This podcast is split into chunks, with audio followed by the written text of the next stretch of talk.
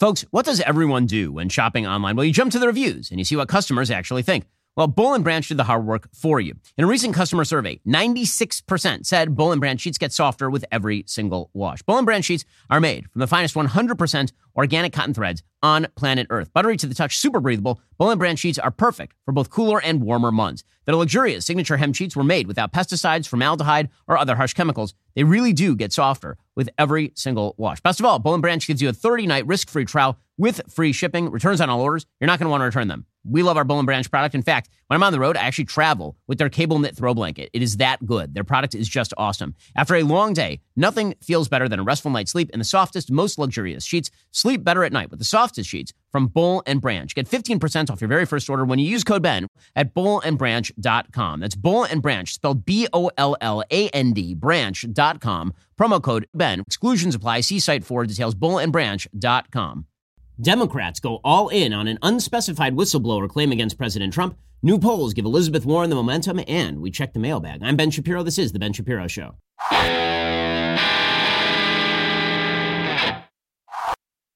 Alrighty, well, we now have the brewings of a scandal inside the Trump administration that could really be trouble for President Trump. I mean, let's just be honest about this. We're going to be as straightforward in our analysis as we possibly can of this whistleblower scandal. Now, right now, we don't even know what the whistleblower was blowing a whistle about, but we have some vague indicators. So today, we are going to involve ourselves in some rank speculation. We're going to evaluate what are the possibilities here and what impact that would have on President Trump, on the 2020 election, on the possibility of impeachment. So we'll lay out a bunch of possibilities. One of them may be true, none of them may be true, but because this is what is in the news, I'm just prefacing this with speculation aplenty is about to happen here. So we'll give you all the information that's been reported, and then we'll talk about the possibilities. So all of this began, this whole whistleblower story began with a whistleblower inside the intelligence community apparently filing a whistleblower complaint with his higher ups inside the intelligence community. The inspector general of the intelligence community then de- deemed that this was urgent, which would mean that this whistleblower complaint could be reported to Congress. However, at that point, the head of the, the director of the national intelligence, the DNI, he stepped in. He said, Well, no, actually, I've talked to the DOJ. We're not going to turn over this complaint because the complaint does not meet the requirements of being turned over to Congress. This led the Democrats to accuse the Trump administration of a cover up because they're saying we want to see what the whistleblower complaint actually says. It has also led to an extraordinary amount of speculation about what exactly was in the whistleblower complaint. Now, from the very fact that we now know that the whistleblower complaint existed, it was only a matter of time until we started getting a slow leak as to what was actually in the whistleblower complaint. So, what we have here is something very similar to what was happening during the Trump Russia investigation. Democrats going out front suggesting that President Trump was engaged in deeply nefarious activity and that his own administration is covering it up. So, very much the same way they claimed that Trump was engaged in Trump Russia specu- uh, collusion and then that there was obstruction to cover that up. Adam Schiff, who it turned out was full of crap on the Trump Russia stuff, he's now playing the same game with this whistleblower ca- complaint. Adam Schiff, the congressperson from out here in California, he suggested yesterday that Republicans were trying to cover up whatever it is that President Trump had done that was mentioned in the whistleblower complaint he apparently doesn't know what's in the whistleblower complaint, but he's accusing them of a cover up anyway. There is no privilege that covers whether the White House is involved in trying to stifle a whistleblower complaint. And I should say that even if you could make a colorable claim of privilege over the subject matter of the complaint, given that it involves something that the IG has already found to be serious and credible uh, and evidence of wrongdoing of one kind or another, there is no privilege that covers that. There is no privilege to conceal that. There is no privilege to be corrupt. Okay, well, obviously, executive privilege can be asserted on executive claims, and there can be disputes inside the executive branch as to what sort of privilege can be asserted. Okay, so again, all of this started with this whistleblower complaint. Yesterday, Ellen Nakashima, Shane Harris, Greg Miller, and Carol Leonnig, right? So four different people at the Washington Post on one report, which means they think it's big. They say whistleblower complaint about President Trump involves Ukraine, according to two people familiar with the matter. So, first of all, we have to point out two people familiar with the matter is extraordinarily vague sourcing. We always have to take everything that is anonymously sourced like this with a grain of salt. Now, a lot of the time, it ends up being true. Know, contrary to popular opinion on some parts of the right, just because an anonymous source is involved doesn't mean that the reporting isn't true. But it does mean that we have to wait and see whether that ends up being confirmed over, over time. So the Washington Post says a whistleblower complaint about President Trump made by an intelligence official centers on Ukraine, according to two people familiar with the matter, which has set off a struggle between Congress and the executive branch. The complaint involved communications with foreign leader and a promise that Trump made, which was apparently so alarming that a U.S. intelligence official who had worked at the White House went to the inspector general of the intelligence community, two former U.S. officials said. Two and a half weeks before the complaint was filed, President Trump spoke with Ukrainian President Volodymyr Zelensky, who's a comedian and political newcomer who was elected in a landslide in May. That call is already under investigation by House Democrats, who are examining whether President Trump and his attorney, Rudy Giuliani, sought to manipulate the Ukrainian government into helping Trump's reelection campaign. Lawmakers have demanded a full transcript and a list of participants on the call. A White House spokesman declined to comment. The Democrats' investigation was launched earlier this month before revelations that an intelligence official had lodged a complaint with the inspector general. The Washington Post first reported on Wednesday that the complaint had to do with a quote unquote promise that Trump made when communicating with a foreign leader. So all this news story is adding that the foreign leader was Ukrainian. On Thursday, the inspector general testified behind closed doors to members of the House Intelligence Committee about the whistleblower's complaint. Over the course of three hours, Michael Atkinson, who is the inspector general, repeatedly declined to discuss with members the content of the complaint, saying he was not authorized to do so. So that's why I say Adam Schiff still does not know what exactly is in the complaint, but he's speculating that a cover up is taking place without knowing the underlying material, which is exactly what Democrats did about the Mueller report. Oh, it's a cover up. They're trying to shut down the Mueller report. No evidence of that. We don't know what the underlying material is here yet. So, depending on that, maybe it's a cover up, maybe it's not, but that's obviously beyond the scope of the information that Adam Schiff has. But Adam Schiff has never been a person who is going to hold back from jumping both feet on whatever political landmine is in front of him. Okay, we'll get to more exploration of what exactly is in that intelligence complaint in just one second. First, let's talk about the fact that a lot of your online information, data, can be mined and used against you. So you got big tech companies looking for that data so they can monetize it. You got governments looking for that data so they can keep track of you. You got hackers who are looking for your data so that they can grab your personal information and then steal money from you. And I mean, that's actually happened to me before. I mean, somebody has hacked our credit card before, and then all of a sudden I see charges for NFL tickets. I've only ever been to one NFL game. It's a giant pain in the butt. And that's why I started using ExpressVPN. When I use ExpressVPN, search engines and media sites can't see my IP address at all. My identity is masked and anonymized. ExpressVPN has the added benefit of encrypting 100% of your data to keep you safe from people who you don't want to have your data. ExpressVPN software takes just a minute to set up on your computer or your phone. You tap one button and you're now protected. So, if you're like me and you believe that your internet data belongs to you and not to giant tech companies who aren't friendly to conservatives, ExpressVPN is the answer. Protect your online activity today with the VPN that I trust to keep my data safe. Visit expressvpn.com slash Ben to claim an exclusive offer for my fans. That's expressvpn.com slash Ben for three months free with a one-year package. Visit expressvpn.com slash Ben to get started. Okay, so Michael Atkinson, who is, again, the Inspector General of the intelligence community, wouldn't tell the Democrats what exactly is going on here. He and the members spent much of their time discussing the process Atkinson followed, the statute governing his investigation of the complaint, and the nature of what an urgent concern constitutes that he believed this complaint represented, according to a, familiar, person familiar with the briefing, who again is reporting anonymously. The person said he was being excruciatingly careful about the language he used, which is what he's supposed to do since he is a lawyer. Atkinson made clear he disagreed with the lawyer for the office of the Director of National Intelligence, who had contradicted the Inspector General and found that the whistleblower complaint did not meet the statutory definition of an urgent concern because it involved a matter not under the DNI's jurisdiction. Okay, in other words, it seems like what the battle is here is that somebody in the intelligence community saw Trump personally do something bad or heard uh, saw a readout said, "Okay, Trump is doing something bad." And the DNI said, "Well, that's not in our purview. The president of the United States has wide latitude to do bad things on foreign policy that you may not like." And it's not within the purview of the intelligence community. Intelligence community purview would be stuff where Trump is dumping classified information publicly, for example, or privately, or he's making some sort of deal with somebody else's intelligence community. Okay, but maybe that's not what's going on here. Again, we still don't know what the underlying complaint is. Schiff says we can't get an answer to a question about whether the White House is involved in preventing this information from coming to Congress. We're determined to do everything we can to determine what this urgent concern is so now we are arguing over the nature of a complaint where we don't know anything.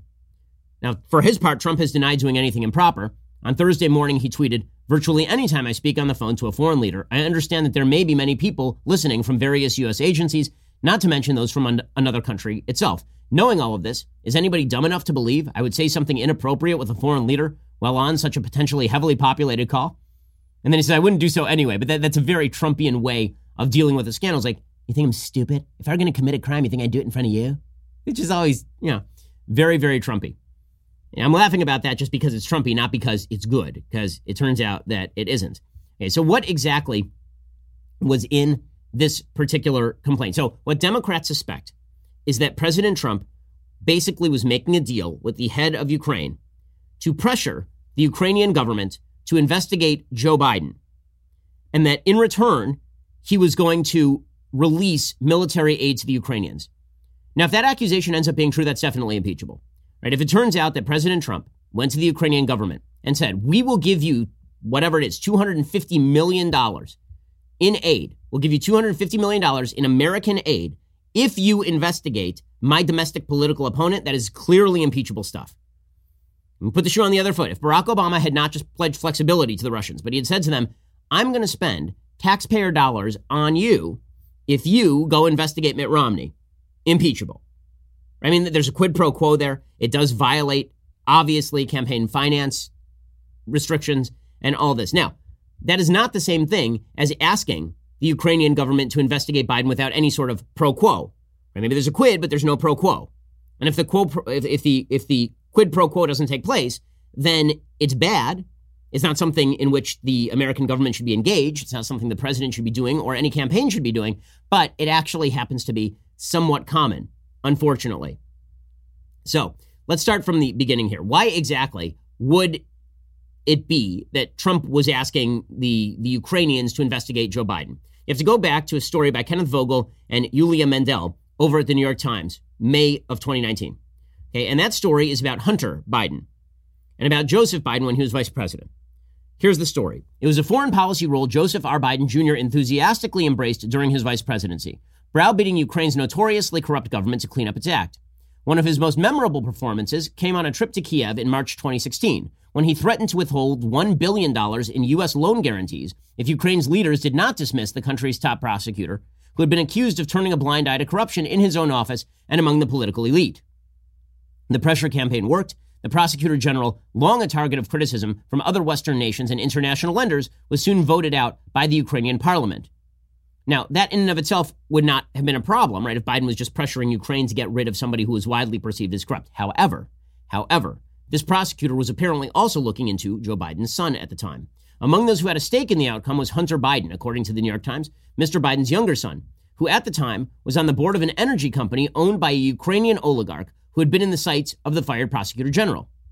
Hunter Biden was a Yale educated lawyer who had served on the boards of Amtrak and a number of nonprofit organizations and think tanks, but lacked any experience in Ukraine, and just months earlier had been discharged from the Navy Reserve after testing positive for cocaine. He'd be paid as much as $50,000 per month in some months for his work for the company, which was called Burisma Holdings.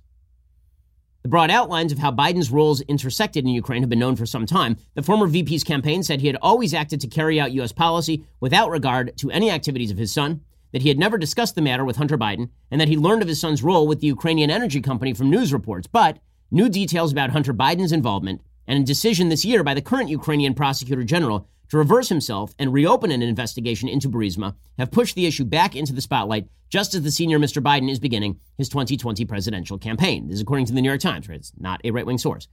They show how Hunter Biden and his American business partners were part of a broad effort by Burisma, this Ukrainian organization, to bring in well connected Democrats during a period when the company was facing investigations backed not just by domestic Ukrainian forces, but by officials in the Obama administration. Hunter Biden's work for Burisma prompted concerns among State Department officials at the time that the connection could complicate VP Biden's diplomacy in Ukraine, according to for, former officials. Hunter Biden was one of many politically prominent Americans of both major parties who made money in Ukraine over the last decade. And of course, that would include people like Paul Manafort. Okay, so the story back in May of 2019, and this had been investigated before, was that Joe Biden perhaps was pressuring Ukraine to fire a prosecutor to let his son off, right? that, that is the allegation, yet to be backed by complete evidence. Biden would say, I was just pressure, pressuring them to boot out this particular prosecutor because he's a bad prosecutor. I threatened to withhold a billion dollars in U.S. loan guarantees. So we get rid of this guy. Biden's critics say the only reason you want to get rid of this guy is because he was investigating your son at the time. So the Trump administration, the Trump campaign, has been going around, and those are not identical. It's really the Trump campaign. Rudy Giuliani had obviously been going over to the Ukrainians and asking them to investigate what was going on here. And he, he was going over there and saying, okay, is it true that Joe Biden was withholding loan guarantees because he wanted to let his son off the hook? If so, that would be impeachable, right? If, if that had been known while Joe Biden was vice president and that Joe Biden was using American loan guarantees in order to assure his son's safety from foreign prosecution, that would be an impeachable offense, right? That would again be a quid pro quo. So Giuliani, it's been known for at this point, probably over a year, that Giuliani was heading over to Ukraine to solicit that sort of information from the Ukrainian government. So he was on TV last night on CNN with Chris Cuomo, and things got wild because he both accepted and denied allegations that he was asking the Ukrainian government to look into Joe Biden. Did you t- ask the Ukraine to investigate Joe Biden? No, actually, I didn't. I asked the Ukraine to investigate the allegations that there was interference in the election of 2016 by the Ukrainians for the benefit of Hillary Clinton, for which there already is a you court never asked finding. anything about Hunter Biden. You never asked anything about Joe Biden. the only thing I asked about. Joe Biden is to get to the bottom of how it was that Lutsenko, who was appointed, Right. dismissed the case against Antac. So you did ask Ukraine to look into Joe Biden. Of course I did. You just said you didn't. No, I didn't ask him to look into Joe Biden. I asked him to look into the allegations that related to my client, which tangentially involved Joe Biden in a massive bribery scheme. Rudy, Okay, so there's Rudy Giuliani being absolutely unclear, but the baseline is what I'm saying, right? Uh, so the basic idea is what I am saying that Giuliani was deployed as lawyer for the Trump campaign and for President Trump personally to Ukraine to go ask the Ukrainians to look into the Hunter Biden, Joe Biden scenario. Okay, now that in and of itself is not criminal.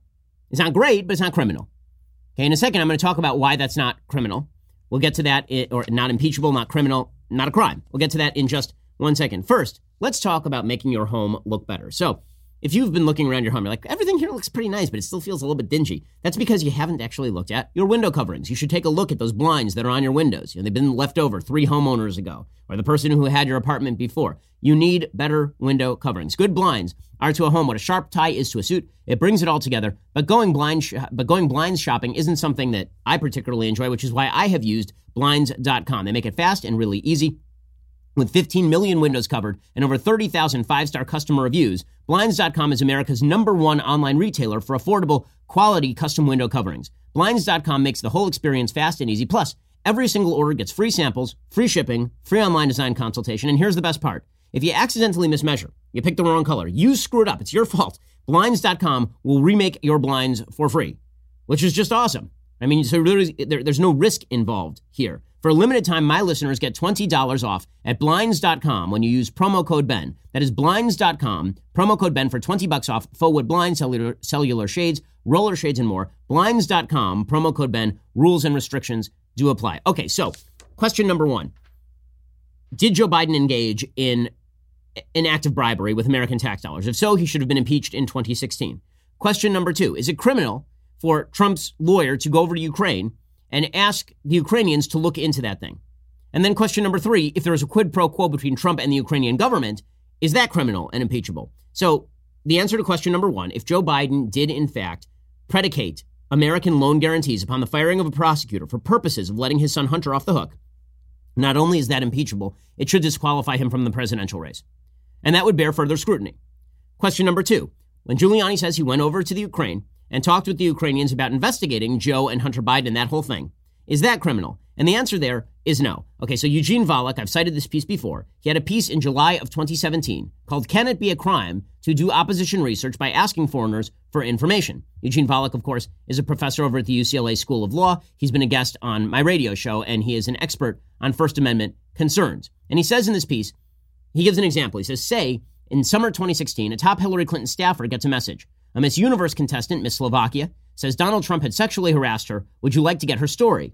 And the staffer says, I'd love to, and indeed gets the information, which he then uses in the campaign. Did the staffer and the Miss Universe contestant just commit a crime? He says, according to some analysis, yes, but he finds that analysis not particularly compelling. He says it's not particularly compelling because it would violate basic free speech problems. He says it would make opposition research on much for, on much possible foreign misconduct virtually impossible. Say that Clinton's campaign heard rumors that the construction of a Trump resort in Turkey might have involved some shenanigans. It's likely impossible to effectively follow up on that without soliciting some value in, valuable information from foreign nationals, such as foreign government officials who are hypothetically or allegedly bribed, or rivals who may have a motive to provide information.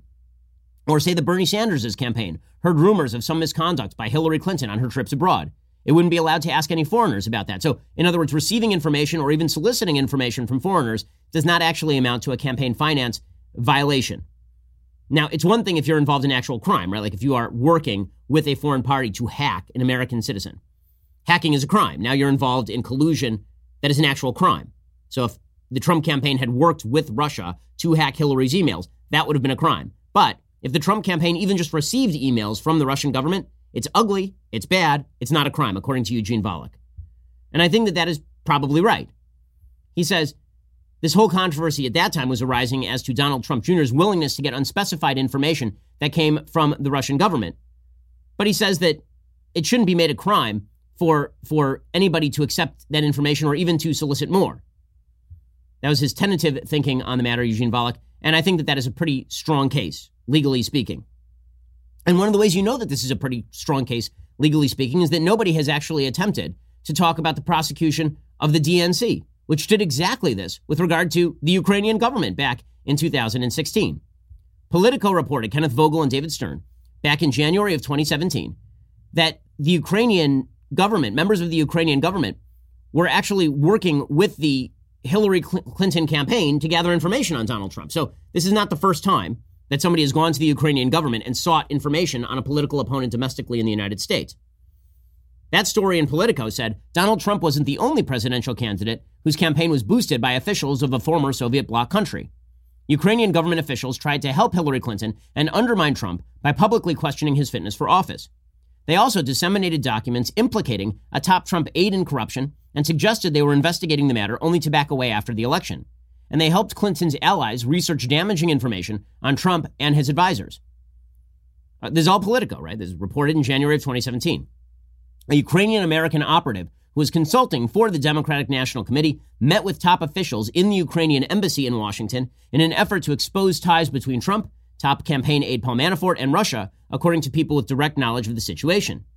The Ukrainian efforts actually had a major impact on the race, helping to force Manafort's resignation and advancing the narrative that Trump's campaign was deeply connected to Ukraine's foe in the East, Russia. Now, Politico tries to suggest this was far less concerted or centrally directed than Russia's alleged hacking and dissemination of Democratic emails, but the fact is that people were working at the Ukrainian embassy with people from the DNC to gather information on Donald Trump and Russia and then to disseminate it. Politico's investigation found evidence of Ukrainian government involvement in the race that appears to strain diplomatic protocol dictating that governments refrain from engaging in one another's elections. According to Politico.com, Ukraine has traditionally enjoyed strong relations with U.S. administrations. Its officials worry that could change under Trump, whose team has privately expressed sentiments ranging from ambivalence to deep skepticism about Petro Poroshenko's regime. He's the former leader of Ukraine at the time. Poroshenko had signed contracts with the Trump administration, but revelations about Ukraine's anti Trump efforts could further set back those efforts. Again, this is as of 2017. So, in other words, there was, in fact, coordination between a, a woman named Alexandra Chalupa, who was a veteran Democratic operative who was working for the DNC. And she was working with the U.S. Embassy in Ukraine and working with the Ukrainian Embassy in the United States to gather information about Paul Manafort. She apparently occasionally shared her findings with officials from the DNC and the Clinton campaign. Chalupa herself said this. In January 2016, months before Manafort had taken any role in Trump's campaign, Chalupa told a senior DNC official that when it came to Trump's campaign, I felt there was a Russia connection. And then she helped with the Ukraine to gather data on Paul Manafort. She said she shared her concern with Ukraine's ambassador to the United States and one of his top aides during a March 2016 meeting at the Ukrainian embassy. According to someone briefed on the meeting, the Ukrainian ambassador to the United States said that Manafort was on his radar.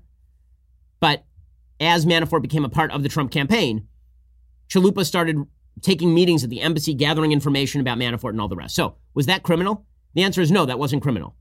And it is, in fact, exactly parallel to what we are talking about when it comes to Joe Biden, it, when it comes to Rudy Giuliani in Ukraine gathering information about Joe Biden. It may be ugly, it may not be something that you like, but it is not, in fact, illegal.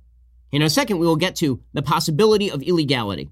And here you have to start speculating, right? Everything that I've said so far is not really speculation. Everything that I've suggested so far is reported data.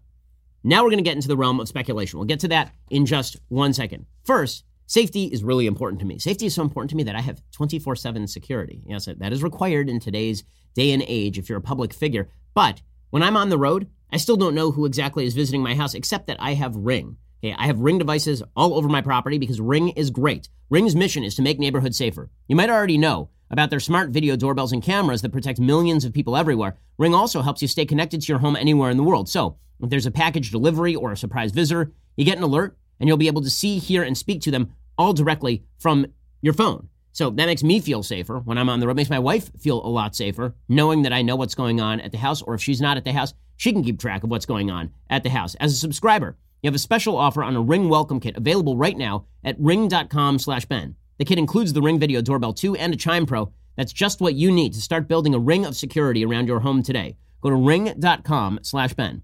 That is ring.com slash Ben. Additional terms may apply. Go check them out. They really are great. They make my house safer, and that matters a hell of a lot to me. I got kids. Ring.com slash Ben. Go check them out right now. Okay, so what exactly was the promise? Here's where we get into the realm of speculation.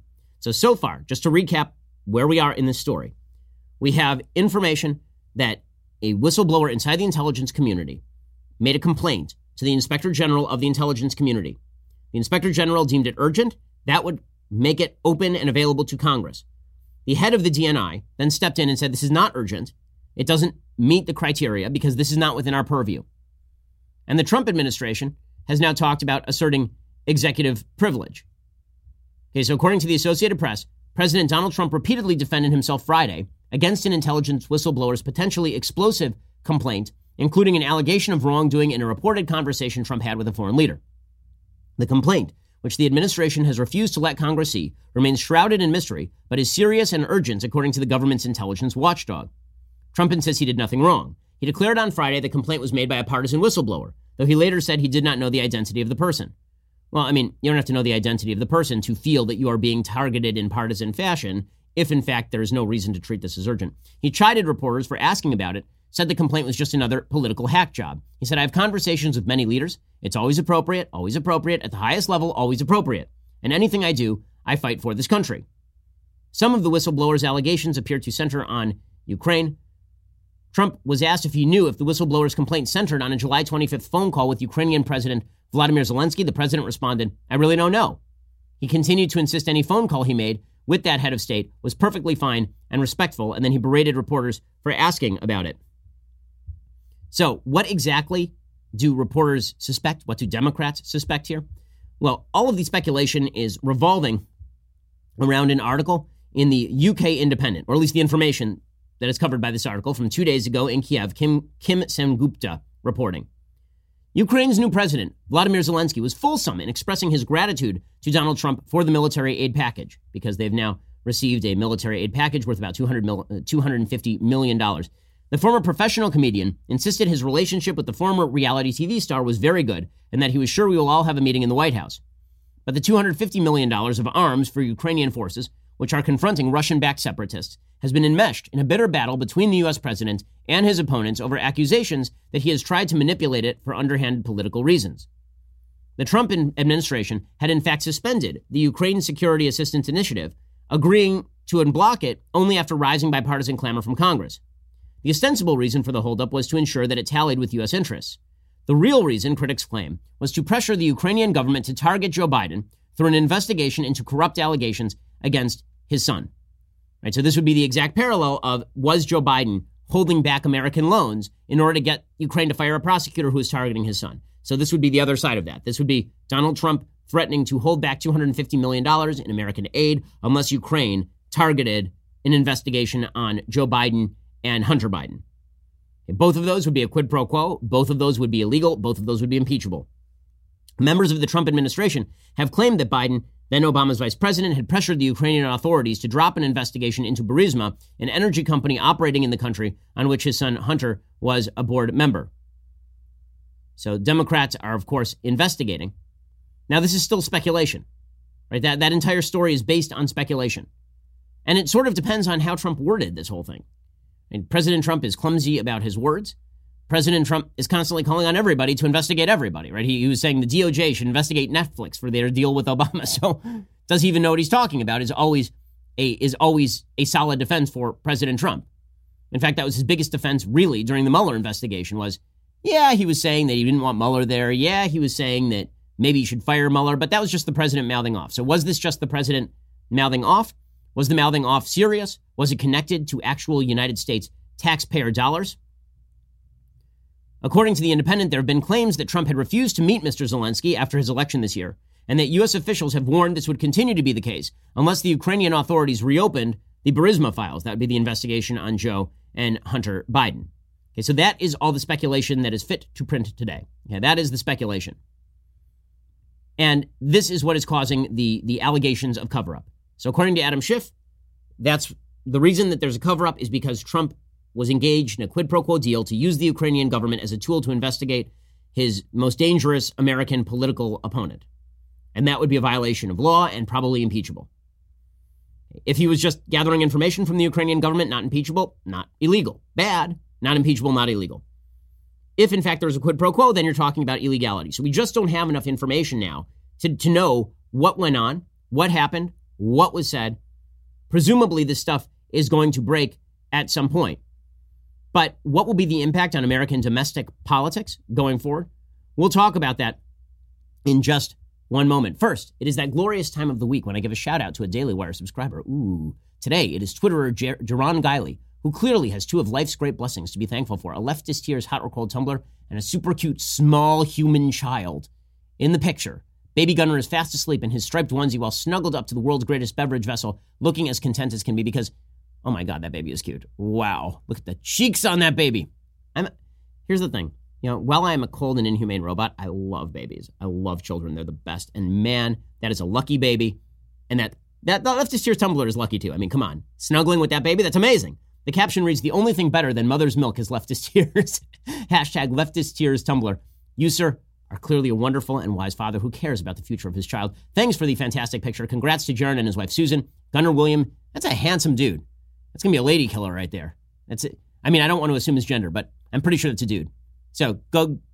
That, that's great. And if you want to be featured on our leftist tears tumbler, hashtag leftist tears tumbler feature that we do every Friday, go subscribe because then you have a shot at it, right? You get this, the very greatest in all beverage vessels, which is what Gunner is enjoying, uh, enjoying right there, right now. You can be part of that too. Also, when you get the membership. You also get our Sunday special early. We have so many great Sunday specials coming up in the near future. I cannot wait to announce them to you. They really are fantastic. You get those a day early. You get extra content behind the paywall. We have all sorts of goodies, like real goodies, coming for our subscribers in the very, very, very near future. So go check us out right now. We are the largest, fastest growing conservative podcast and radio show in the nation.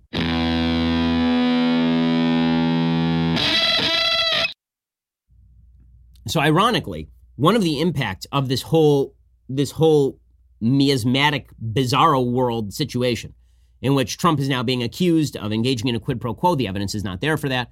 And in which he's being accused of engaging in a cover up. The evidence isn't there for that yet either.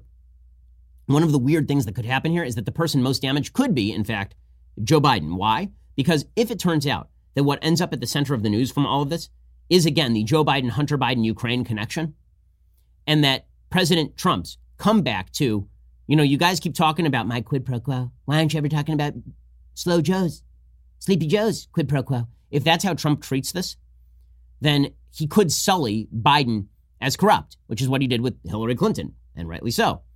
Who would that benefit? It would benefit Elizabeth Warren, of course, because Elizabeth Warren would be like, I agree, Joe Biden never should have engaged in these kinds of conflicts of interest. He's part of the problem.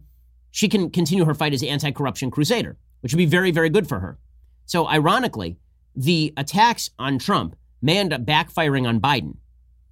So it may be that by highlighting the Trump Ukraine connection, which is truly about the investigation of Joe Biden, it ends up raising to public profile once again the Joe Biden story.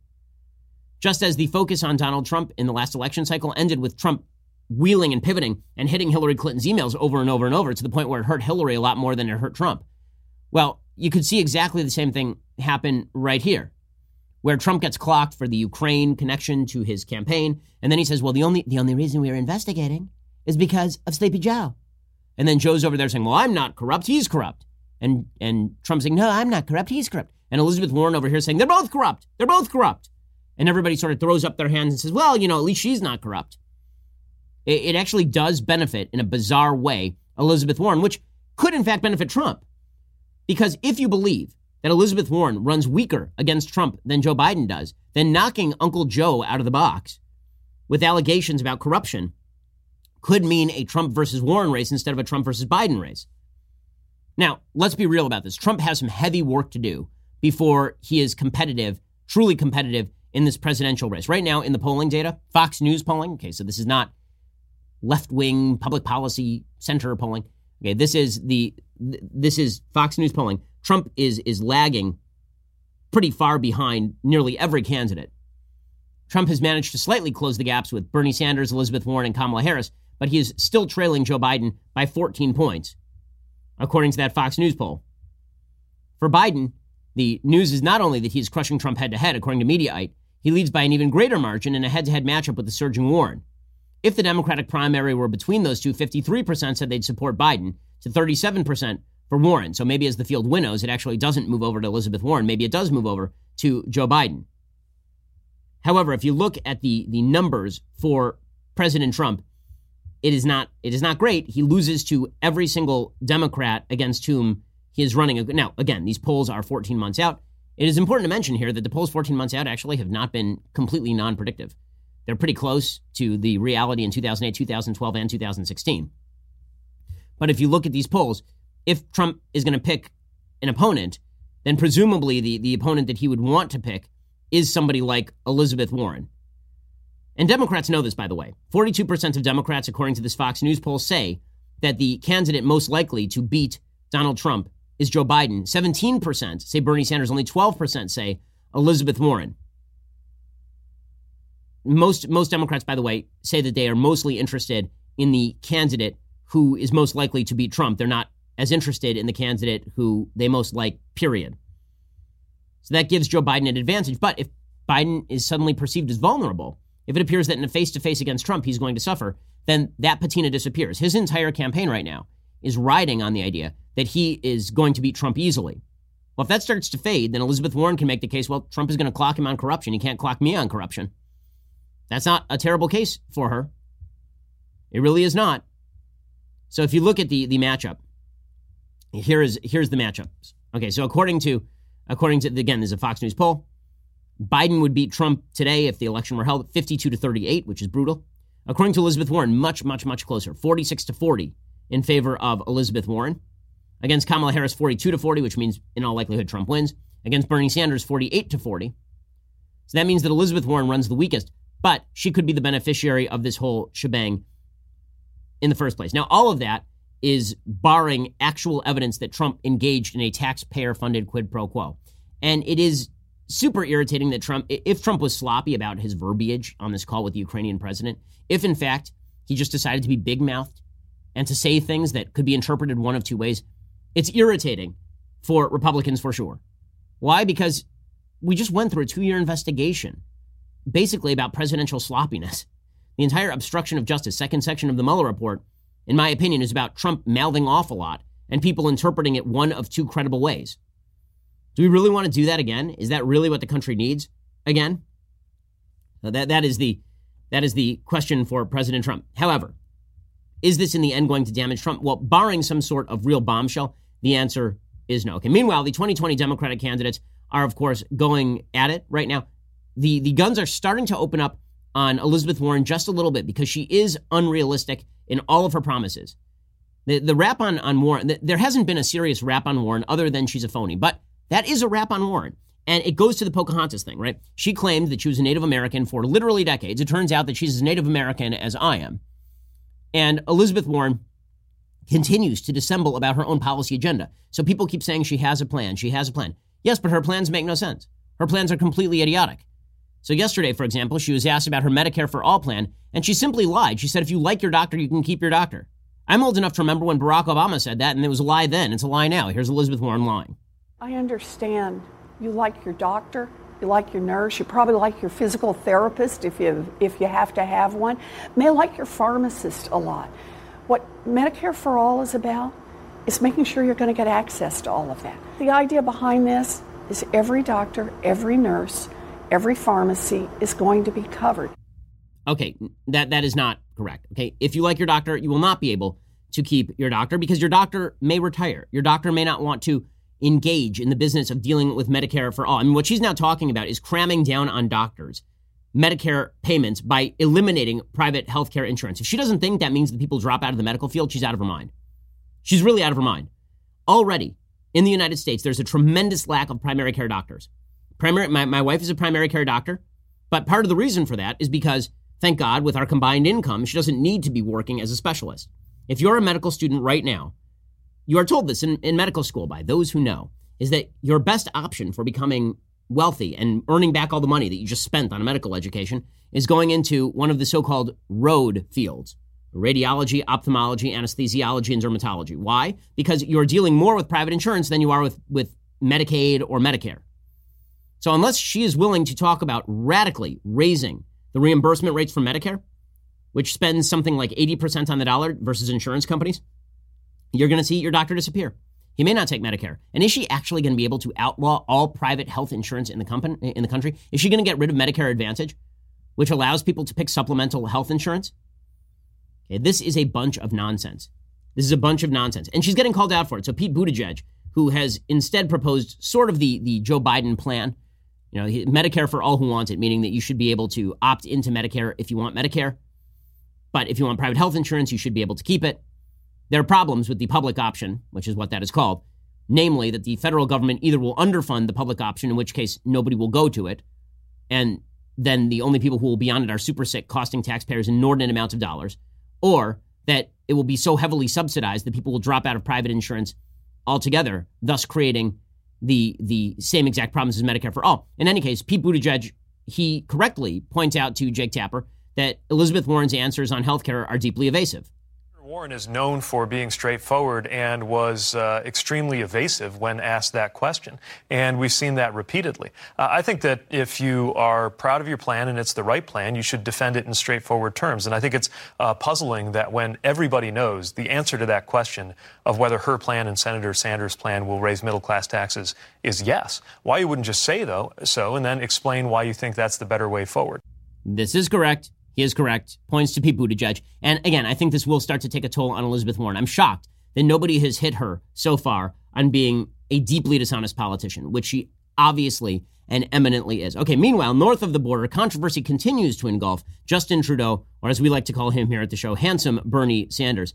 Melissa Gismondi, who is a columnist over at the New York Times, she has a piece today called The Downfall of Canada's Dreamy Boyfriend, which is hilarious to me. And Justin Trudeau, so, as I talked about this yesterday, do I think that people's lives and careers should be ruined because you discovered a picture from 20 years ago in which they were wearing dark makeup?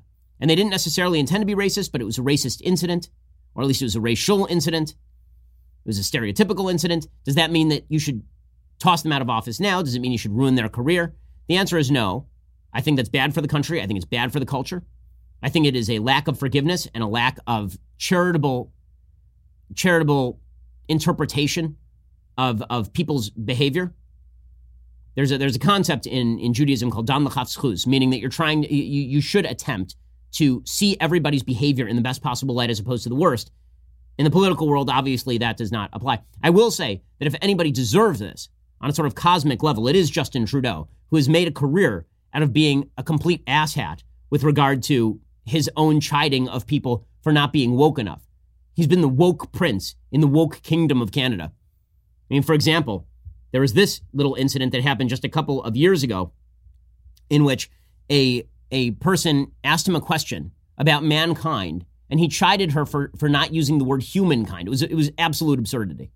We came here today to ask you to also look into the policies that religious charitable organizations have in our legislation so that it can also be changed because maternal love is the love that's going to change the future of mankind. So we'd like you to. Uh, we, we like to say people kind, not necessarily mankind, because Uh, yeah. it's more inclusive. There we go. Exactly. Oh my God. People kind. It's more. Inclu- mankind means people kind, you stupid ass. Okay, but this is who Justin Trudeau is. So he really does deserve what he is getting on a cosmic, cosmic level. And he deserves it also because he has engaged in this whole intersectionality woke off. So again, he deserves, like yesterday, even during his apology, he did the the abject apology routine. He says we must recognize intersectionality. Intersectionality is super duper important. Really, what he should say is we have to recognize when people do things that violate others' sense of propriety, when people do things that are inherently offensive. But honestly, I, I apologized already for all of this. I didn't mean to offend anybody. I know better now because we all know better now. Let's move on. Instead, he doubles down on the standard. Well, if you're going to double down on the standard, then we're going to hold you to the standard. So here's Justin Trudeau talking about the idiocy that is intersectionality. We've taken uh, many concrete actions to fight against racism, to fight against intolerance, to fight against anti black racism specifically, to recognize unconscious bias and systemic discrimination that exists in Canada and elsewhere, to work to overcome and recognize intersectionalities that people live with in a, in a way that uh, so many of us simply cannot understand or appreciate the microaggressions and the challenges being faced. Live by the intersectional door, die, uh, sword, die by the intersectional sword. I mean, really, the, the microaggressions that people live with. This seems like a microaggression right here. Like the, this this picture right here of him dressed up in brown face as Aladdin in 2001. That seems like a little bit microaggressory. Also, the video of him dressed in blackface with an afro. Also, the other picture of him dressed in blackface with an afro. it's a little microaggressory. So again, does Beto on a cosmic level deserve what he is getting? Absolutely. Absolutely. You know, when he when he was walking around doing what he did yesterday, I acknowledge I come from privilege. Okay, well, you asked for it, buddy. It's coming around to clock you right in the side of the head like a cow getting ready for the McDonald's burger, but enjoy. Have always acknowledged that I come from a place of privilege, but I now need to acknowledge that that comes with a massive blind spot. I have dedicated my leadership and my service to Canada to try and counter intolerance and racism everywhere I can. Wanting to do good and wanting to do better simply isn't good enough, and you need to take responsibility uh, for mistakes that hurt people who thought I was an ally. See, if you were a good person, maybe what Justin Trudeau would do here, if you were a better person, I should say, maybe he's a good person, I don't know. If you were a better person, a more generous person, what he would do here is he would recognize that the problems that he is currently facing are problems created by a worldview that he embraces, a worldview that suggests that everything offensive means that the person who offended, whether with intent or without intent, needs to be wrecked and ruined and dragged through the mud. Instead, he's going to do this Maoist struggle session where he gets to uphold the standard while retaining his office and not losing his power. That is hypocrisy. If you're upholding the standard because it doesn't apply to you, right? Anybody else this happened to, Justin Trudeau would call for their head, but it's Justin Trudeau, so he's not resigning. Then that makes you a hypocrite. Hypocrisy isn't there's a standard and I didn't live up to the standard, and now I ought to be punished because I didn't live up to the standard. That's not hypocrisy. And it's also not hypocrisy to say the standard itself is a wrong standard and an ungenerous, bad standard for society. That's not hypocrisy either. It is hypocrisy for Justin Trudeau, who would stand there and call for the resignation of any official in his government who is found to have done this, to stand there and then say, No, I'm, I think I'm going to stick right here, guys. I'm going to maintain my power, but hey, I acknowledged my white privilege. I acknowledged my white privilege. Okay, now speaking of the stupidity of intersectionality, I just want to point something out. So, Justin Trudeau getting raked over the coals today because 20, 30 years ago, he was dressed in blackface and brownface. Also, yesterday, Al Sharpton went and testified in front of Congress, and he was asked by Matt Gaetz, the Republican of Florida, about his history of anti white and anti Semitic remarks. And the Democrats started to boo Matt Gaetz for bringing this up. So, in other words, depending on where you rank on the intersectional privilege hierarchy, you get to be as awful as you want to be. I mean, Al Sharpton still has a show on MSNBC. And if anybody brings that up, you get booed. Here's Matt Gaetz going after Sharpton. Mr. Scarborough's resolution began by saying, whereas the Reverend Al Sharpton has referred to members of the Jewish faith as blood-sucking Jews and Jew bastards. Is that true, or did you not say those things? They are patently untrue. Uh, I never said that. Have you ever referred to members of the Jewish faith as white interlopers or diamond merchants? No, sir. I, I referred to one in Harlem, an individual who I didn't even know was Jewish, as an interloper.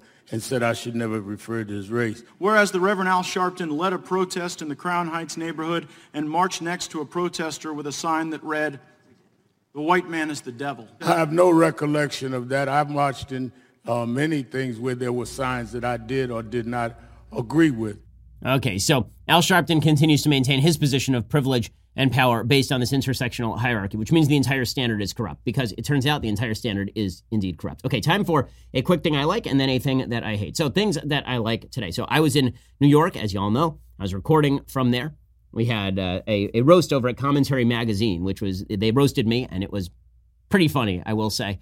I was roasted by a number of prominent political figures, and I got to roast them back. But while I was there, uh, my sister and I actually went and, and saw the musical Dear Evan Hansen, which had been highly recommended. And it's it's really fascinating. It's a fascinating musical. So I think that it's well crafted. Some of the music, it's it's kind of a pop rock uh, pop rock musical. I mean, that's that's the method, the, the mode in, in which it is written. But that that's okay because it's a modern musical. The basic premise of the show is that there is this kid named Evan Hansen who is dealing with some sort of unspecified anxiety disorder, and he goes to school and he's writing a note to his therapist. He's supposed to write these letters to himself about why it's going to be a great day. He writes a note to himself about why his day is actually going to be crappy and terrible, and then he signs it to himself. He prints it out, and another kid picks up the note and puts it in his pocket for a variety of reasons, and that kid ends up killing himself. And so when they find the kid's body, they find Evan Hansen's note on this kid Connor's body, and they think that it was a, a suicide note from Connor to Evan Hansen. And Evan Hansen is drawn into this kid's family because they are devastated, of course, and he starts making up this fake history about he, how he and Connor were best friends, originally to make the family feel better, but then increasingly because he wants to be part of the family. It's really a fascinating premise for the musical. Here's a little bit of one of the key numbers in the musical. This was performed at the Tony Awards a couple of years ago. Step out, step out of the sun if you keep getting burned. Step out, step out of the sun because you've learned, because you've learned.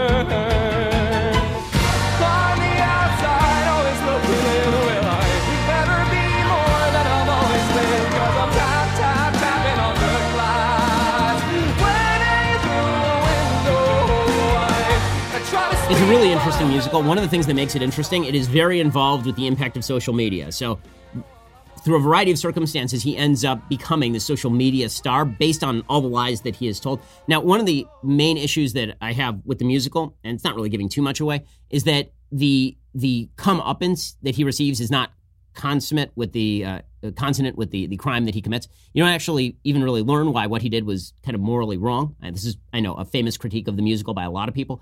The first act, though, is really fantastic. The second act, I think, is weaker because they're not really sure what they want to say in the second act but it's it's really a fascinating musical about lying and the consequences of lying and the wages of social media in which everybody is virtue signaling and then virtue ripping people down. It's there's a lot that's that's pretty interesting about the musical. So if you're ever in New York or if you see it on the national tour, I think it's worth seeing. Dear Evan Hansen, go check that out. Okay, time for a quick thing that I hate. Alrighty, so PewDiePie is the second most popular content creator on YouTube. And full disclosure, I've appeared in a PewDiePie video.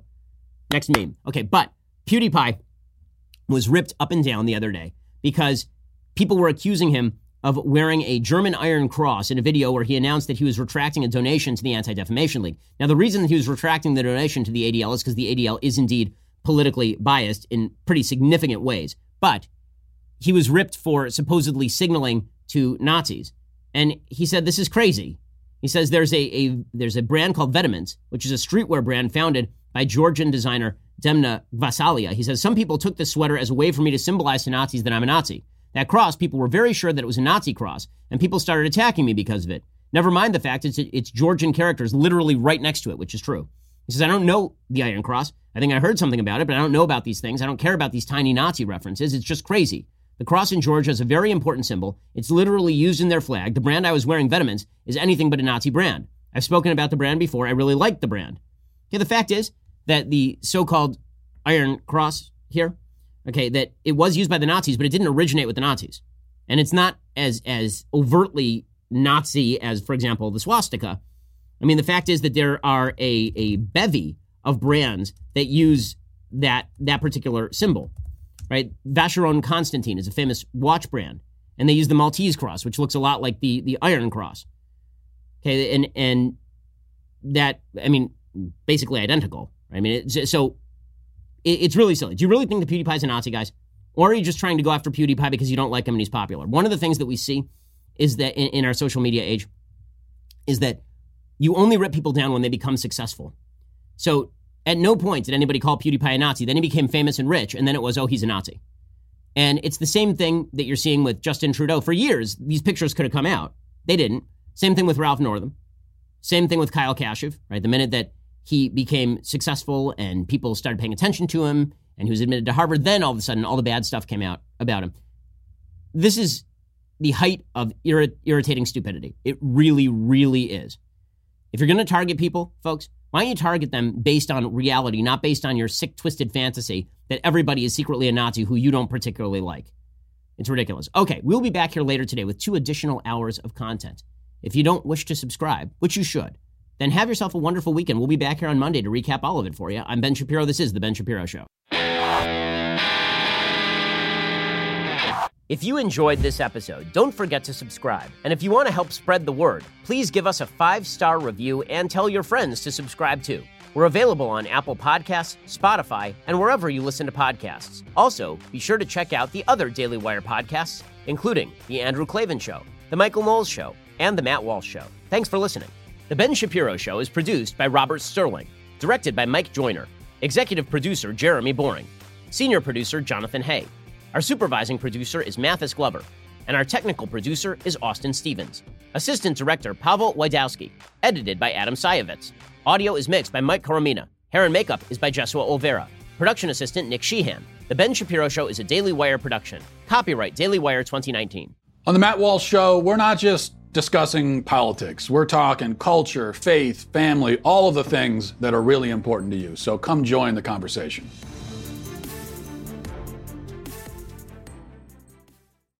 We'll get to more on this in just one second. First, Pure Talk believes in American values, and that free should mean, you know, like free. So when you switch to Pure Talk today, you'll get a free Samsung 5G smartphone. There's no four line requirement, no activation fee, just a free Samsung that's built to last with a rugged screen, quick charging battery, and top tier data security. Qualifying plans start at just 35 bucks a month for unlimited talk, text, 15 gigs of data, and a mobile hotspot. Pure Talk gives you phenomenal coverage on America's most dependable 5G network. It's the same coverage you know and love, but for half the price of the other guys. The average family saves almost $1,000 a year. So, I challenge you to choose a company that actually doesn't hate your guts and shares your values. Let Pure Talk's expert U.S. customer service team help you make the switch today. Go to puretalk.com slash Shapiro to claim your eligibility for your free brand new Samsung 5G smartphone and start saving on wireless today. Again, go to puretalk.com slash Shapiro to switch to my cell phone company. I've been using them for years. They're fantastic. You'll love them as well. Go to puretalk.com slash Shapiro and claim your eligibility on that free brand new Samsung 5G smartphone. Start saving.